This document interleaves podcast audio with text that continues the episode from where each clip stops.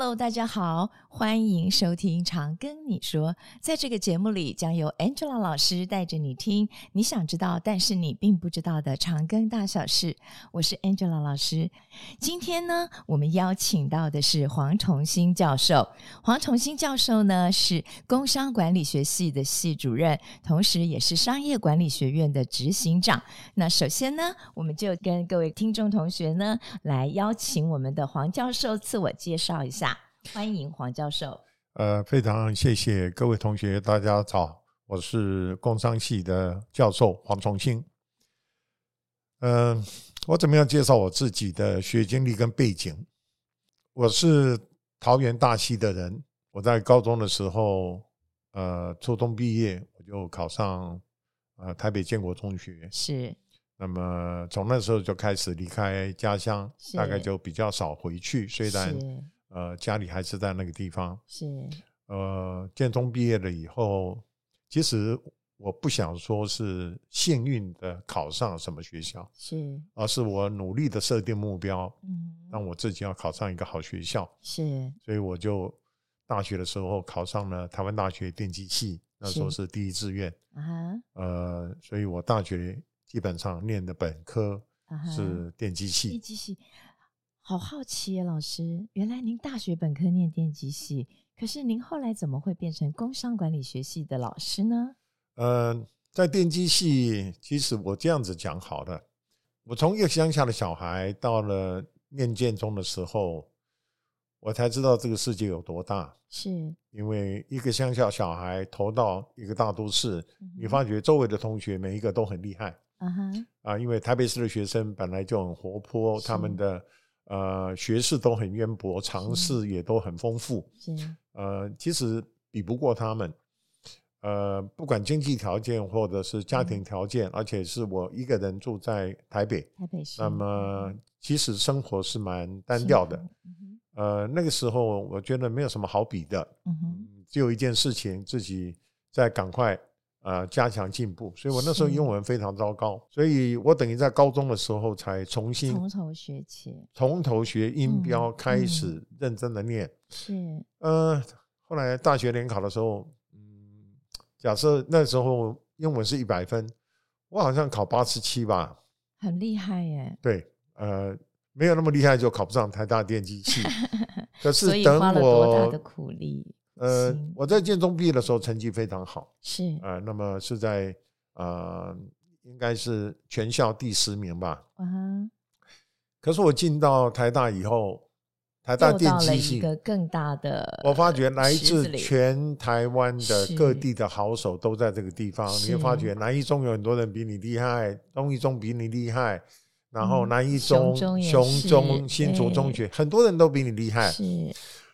我花再多的时间，晚上不睡觉，我都不一定能够赶上他们，所以让我觉得，呃，那个时候第一次知道什么叫做人外有人，天外有天，什么知道说你的努力可以帮你达到可能叫做八十五分，是，但是要达到九十五分，我觉得那中间有一些，我不把它叫做天分，就是你的 DNA，是，而是那是以以前的家庭教育，是，那什么叫家庭教育？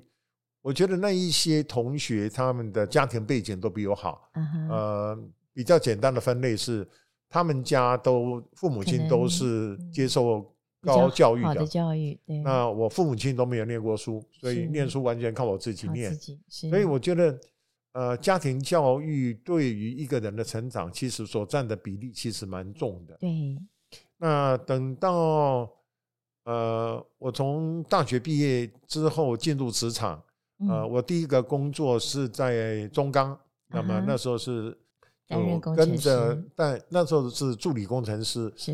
那个时候跟着比较多的外国工程师在一起做事情，呃，就学到了他们做事情的方法，那么就发觉了他们其实讨论事情的时候会从最基本的事情开始做分析，而不会很复用很复杂的公式去。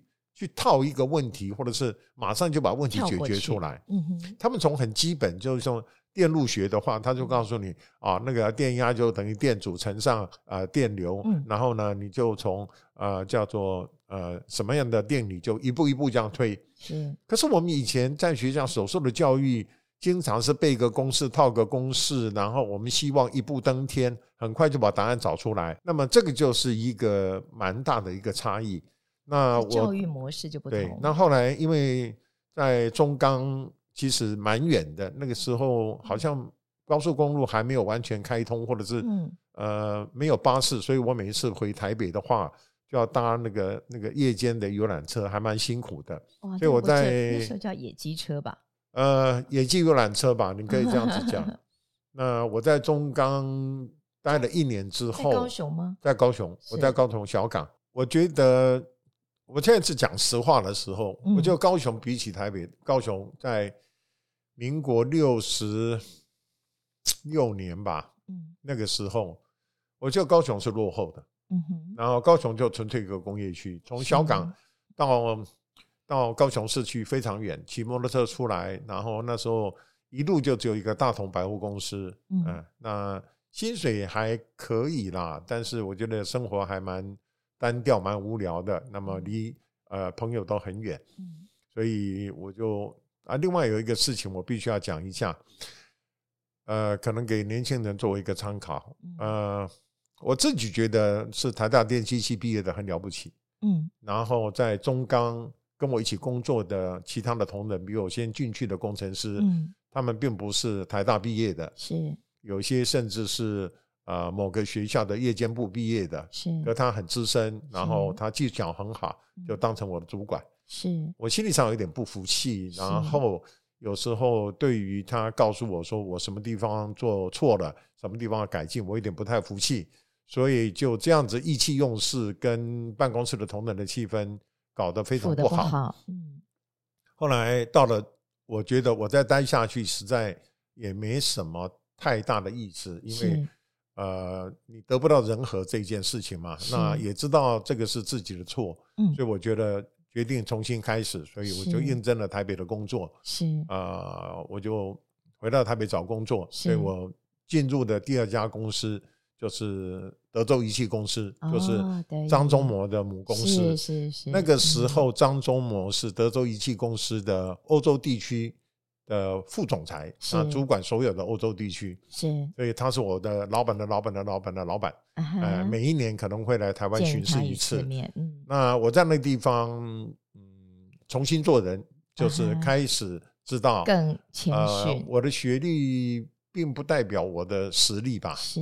然后，呃，跟同仁怎么样的相处？那么，不管在工作的态度、做人做事上面，那么因为德州仪器公司当时也是有很多的呃从美国过来的工程师资源，呃这一边的一些工作，所以我跟他们学的非常的多，是呃也结交了非常多的好朋友，哎，所以我觉得 这也是酝酿要懂得做事之前。真的要懂得做人，我觉得这个是很重要。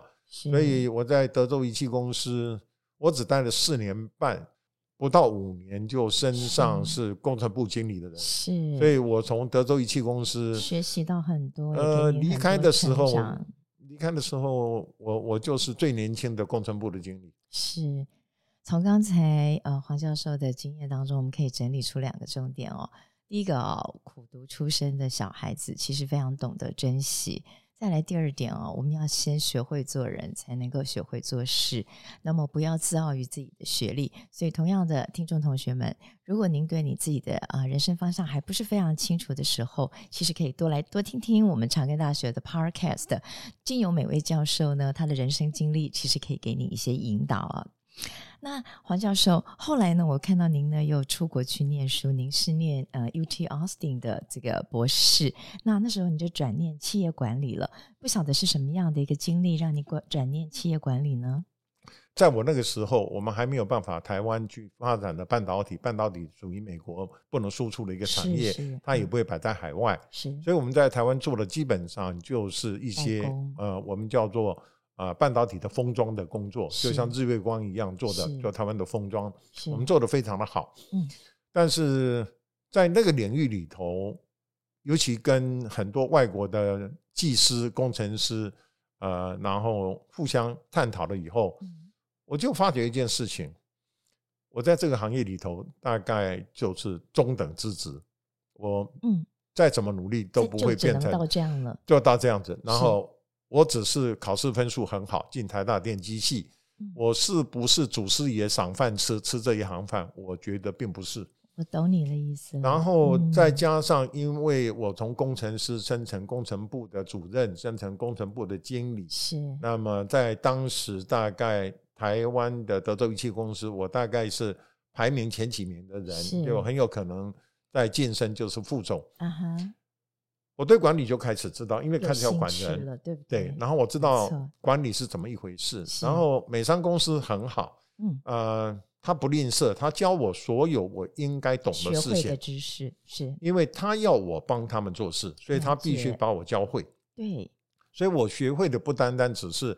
他们所有的技术手册对我来讲是开放的，他们所有的这种公司的治理管理，OK，作业手册对我来讲都是开放的。是，所以我在里头就做了很多叫做管理性的工作，而不是纯粹的半导体的工作做得很好。哎，呃，我我就是向上管理，向上向下管理，我我我都我我都做得还不错，就是了。那么我就决定说好。那么我应该去念管理，是，而且我在德州仪器待了四年半以后，我觉得，我当时觉得我那个公司能够教给我的，我大概都已经学会了。然后我已经觉得我开始做一些事情是炒冷饭了。那我想去追究那个学问的来源是什么的时候，是 OK，我必须要再回学校去念。校去那我要念的话，我就必须改变专长，没错，也就是我不再念电机，那么像我的同学一样，那我就改念管理。是，所以这也就是为什么我申请了啊德州大学 Austin 分校。嗯，呃，Austin 是是本校区，不是分校。是，因为我觉得是很好的学校。哎，Nursing 是我。我在我是 nursing 的，那是我们很好的学校。对，那个是非常好的学校，computer science 也很好，石油也很好，会计也很好。是，我去那个地方就是，万一我读不下去，我马上在德州仪器 找工作，可以找得到工作。对，因为很多朋友在那个地方，所以我到到达拉斯很快，开车两三个小时，而且很多朋友就说那个地方的学杂费要便宜。对，那我就想说，那我就去那个地方试试看，嗯，然后就决定。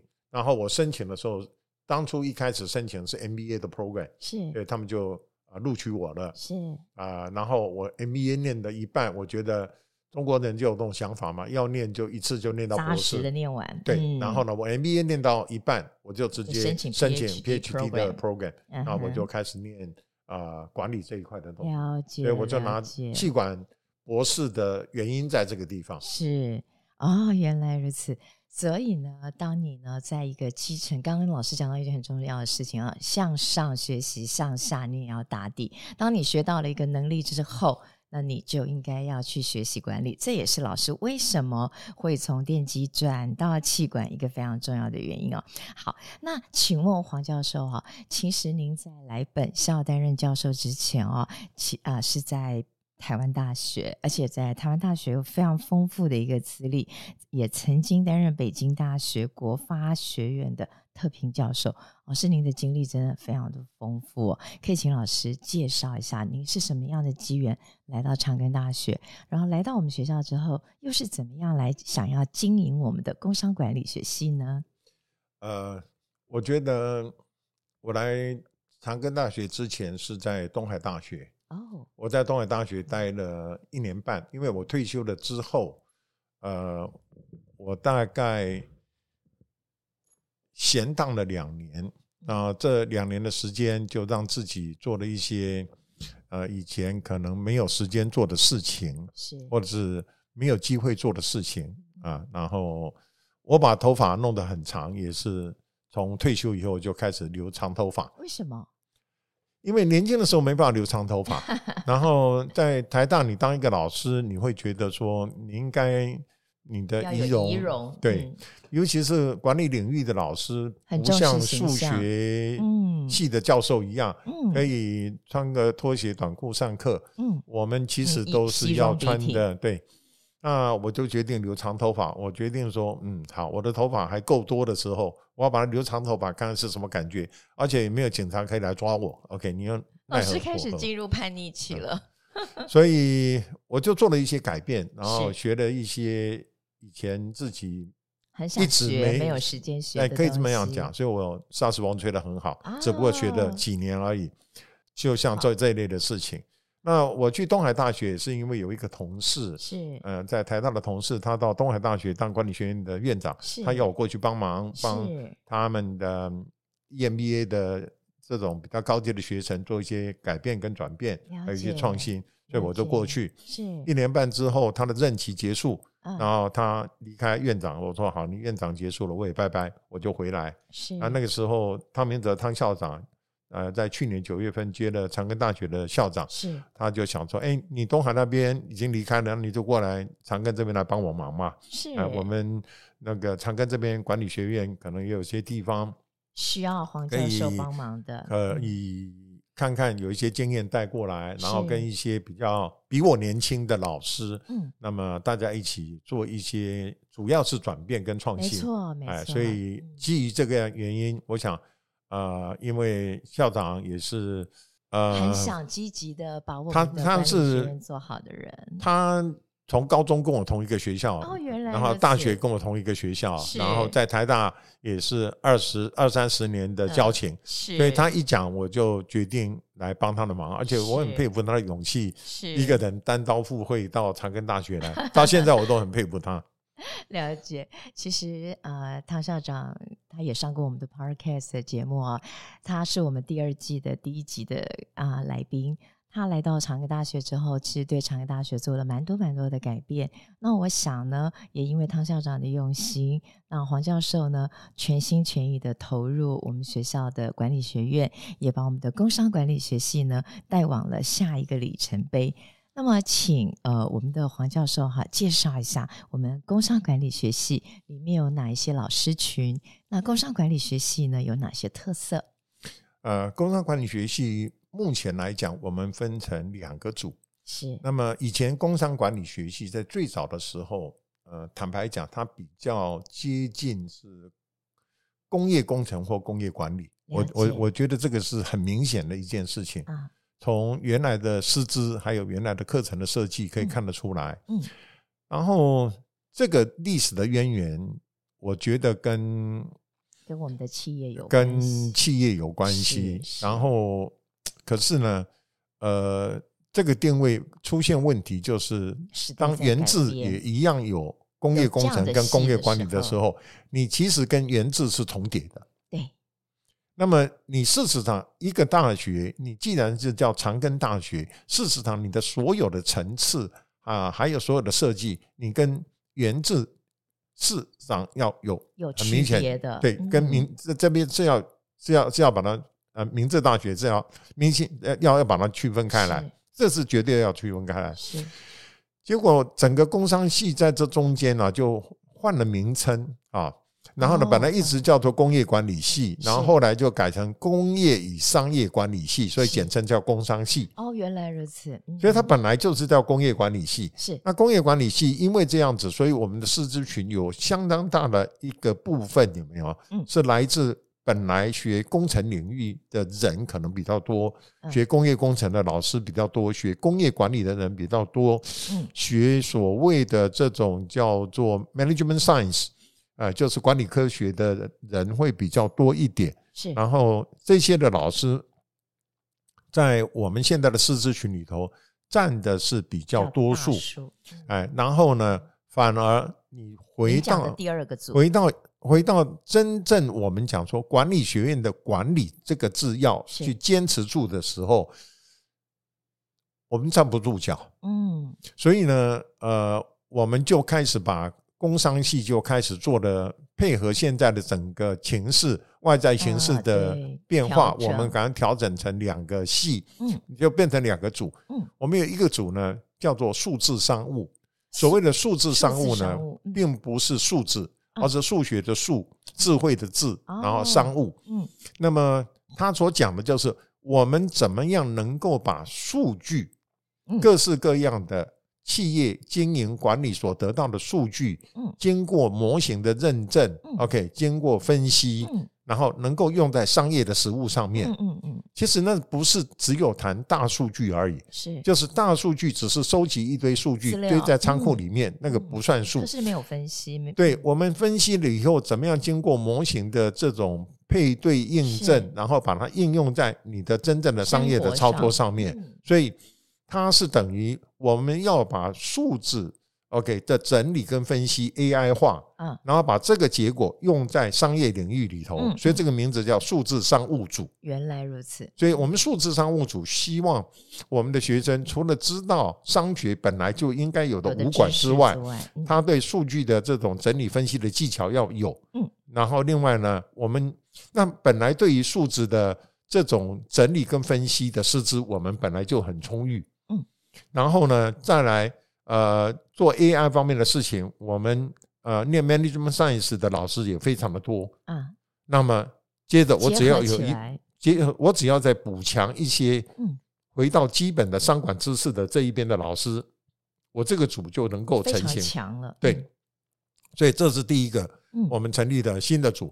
那么呃，一二呃一一一，我们已经第一届已经招生招进来了。嗯嗯。那后来呢，我们还有一个组呢，一直叫做工业管理组。啊，工业管理组的招生就是你跳脱不开那种非常传统跟古板的框架。呃，对，框架吧。然后呢，呃，你放眼看过去，好多的学校都有工业管理组。OK，也其实工业管理组本身就很难去产生什么样的特色。但是我觉得还是叫工业管理组的时候，会把我们自己陷入了制造产业。嗯。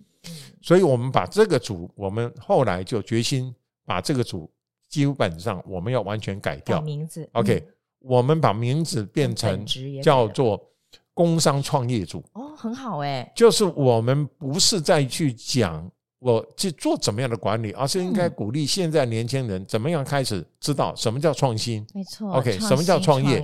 嗯。然后呢，你所有学的东西都是让你产生创意。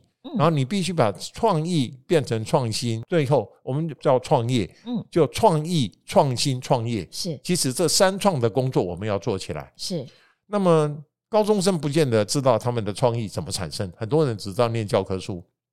但是到了大学，有老师来看来启。对，我们希望开始有一些课程。那因为创意这个课程跟创新这个课程，在管理学院里头有工设系。有工业设计系、嗯、那边的老师的资质可以来支援我们，没错啊，我们可以有紧密的合作。是，然后呢，谈到创新的程序跟创业的过程，是。这些是有在国外都有学校有专门的学程，我们可以直接呃参考他们的学程，设计我们之间的学程。是，那这样子对于学生，他们毕业以后就不再说我只是在外面去找一个工作而已，你可以把创业。这件事情变成你自己可以做的事情，未来的 future plan。那我提出这个计划之后呢，学校就觉得蛮好的，蛮支持的。是，所以我们现在名字改了以后，后面“理”智要装进去，所以面子面子变了，但是“理”智呢，就是课程的充实，然后再来师资的延揽，会变成比较大的挑战。但是我对这个组。呃，未来的前景非常有信心。是，所以老师刚刚已经讲到，我们已经开始招第一届的学生了。所以这一届学生现在正是小大一呀。那他们应该那是数字商务组，哦，数字商务，而且他们是非常有智慧的。嗯，就是对不对？不管你把它叫做智能，就是嗯，数字要有。要非常智慧的用在商务上，用在商务上，在商务上面，数字商务是四个字这个样子。对。然后我们的工商创业组是在一一二，就是明年，明年才开始招，要开始招我们的第一届的学生，而且学校给了我们很多资源，呃，给了一些资源，不要讲很多资源，给了一些资源，呃，比如然后创业基金，创业基金，对不对？每一个学生每个学生都有一万块的创业基金，对对对。然后这样子的话，我们也希望能够。呃，跟台湾这边的一些创投公司啦，一些公司合作，然后我们能够接一些计划，或者让我们学生的作品能够得到他们的青睐，讲，甚至于让这些公司们呢，能够看到学生的作品，他能够去采用，甚至未来学生就业都不会有问题了。那其实长庚大学它现在里头办了很多的这种呃创新比赛，都有，但是我觉得如果有一个系的话，这一类的活动能够组织起来，对，能够变得更有对对更系统化，是没有错。那老师可不可以请您再给我们介绍一下哈？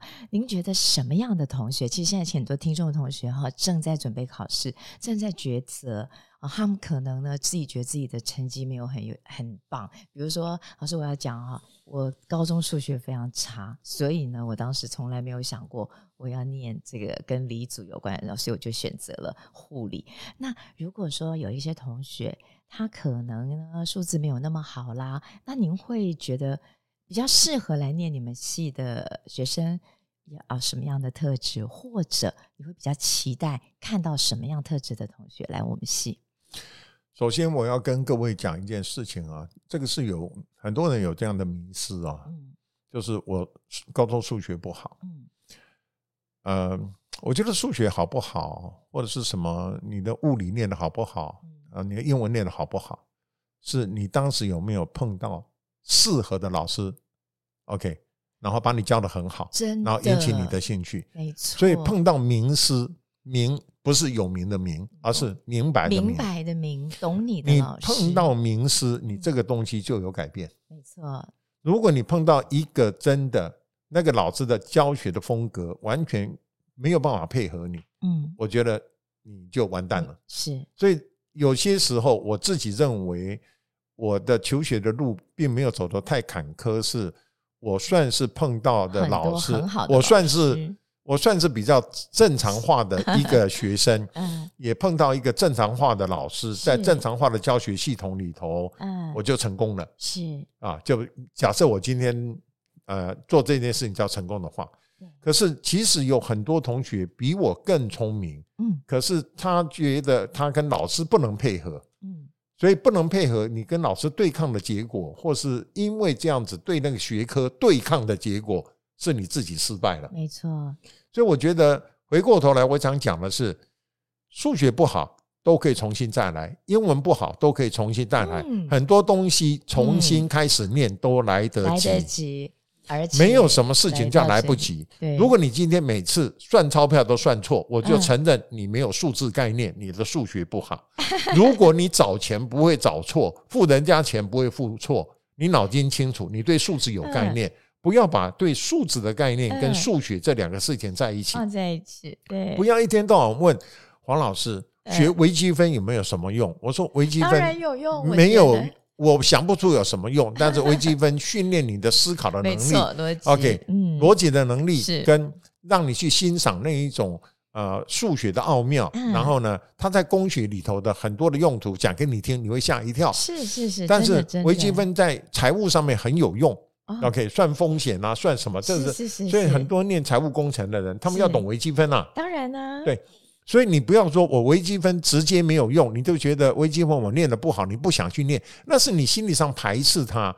所以不要说你现在不好，你来了长庚了以后，长庚大学给你的丰富的资源，一定会让你所有的东西，你只要有心，在长庚大学。我觉得你一定会变好。长庚大学在这一方面，尤其是基本学科的投资扎实啊，非常扎实。而且我知道，在英文还有所谓的共识共同科目，共同科目，我觉得这一些长庚大学的投资是完全这个不计代价。呃，我我觉得是不是不计代价？要在这一方面要好好好这个这个加强。广告一下，对，这真的这个样子。所以我觉得，老师你说要什么样的学生来考我们的系？我觉得我们要给学生。那个名称跟所有的课程设计是，你踩出大学，OK，你能够很容易找到第一份工作，而这第一份工作会给你很扎实的经验，是不是让你赚到很多钞票？是让你能够找到一份很扎实的工作，然后这一份工作让你去应用你在大学所学到的四年的东西有没有用？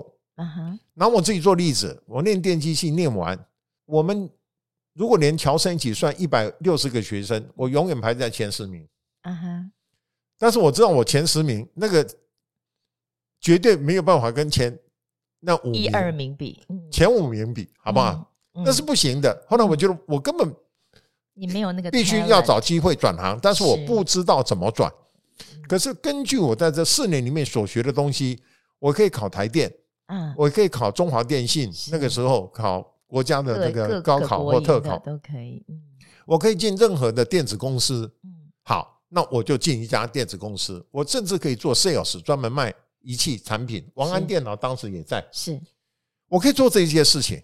可是等我做了四年之后，我发觉我根本不喜欢电机系。是，我的我个性成熟了，我发觉我不喜欢了。是，我决定发觉我更喜欢什么呢？我已经比较成熟。了解。所以我就觉得停，OK，我喊停，然后呢，我重新开始练管理。开始，对。我觉得那是我有兴趣的事情，我到现在没有后悔。嗯。哎，我如果继续做下去，说不定我现在还是台积电的什么人，然后我的 台积电股票多的不得了，钱多的不得了。但是我不羡慕那个事情，因为我做那个事情不快乐。是，所以我觉得很多同学不要认为说你既然念一个戏，你一辈子就死守了这个戏。嗯，这个系只是要有没有给你最充分的准备。嗯，然后呢，这个学校有没有给你更充分的？让你从基础开始，再去重新去训练你自己，这是看学校。所以学校的基础设施是 number one，非常重要的。那第二个呢，是这个学系能不能帮忙你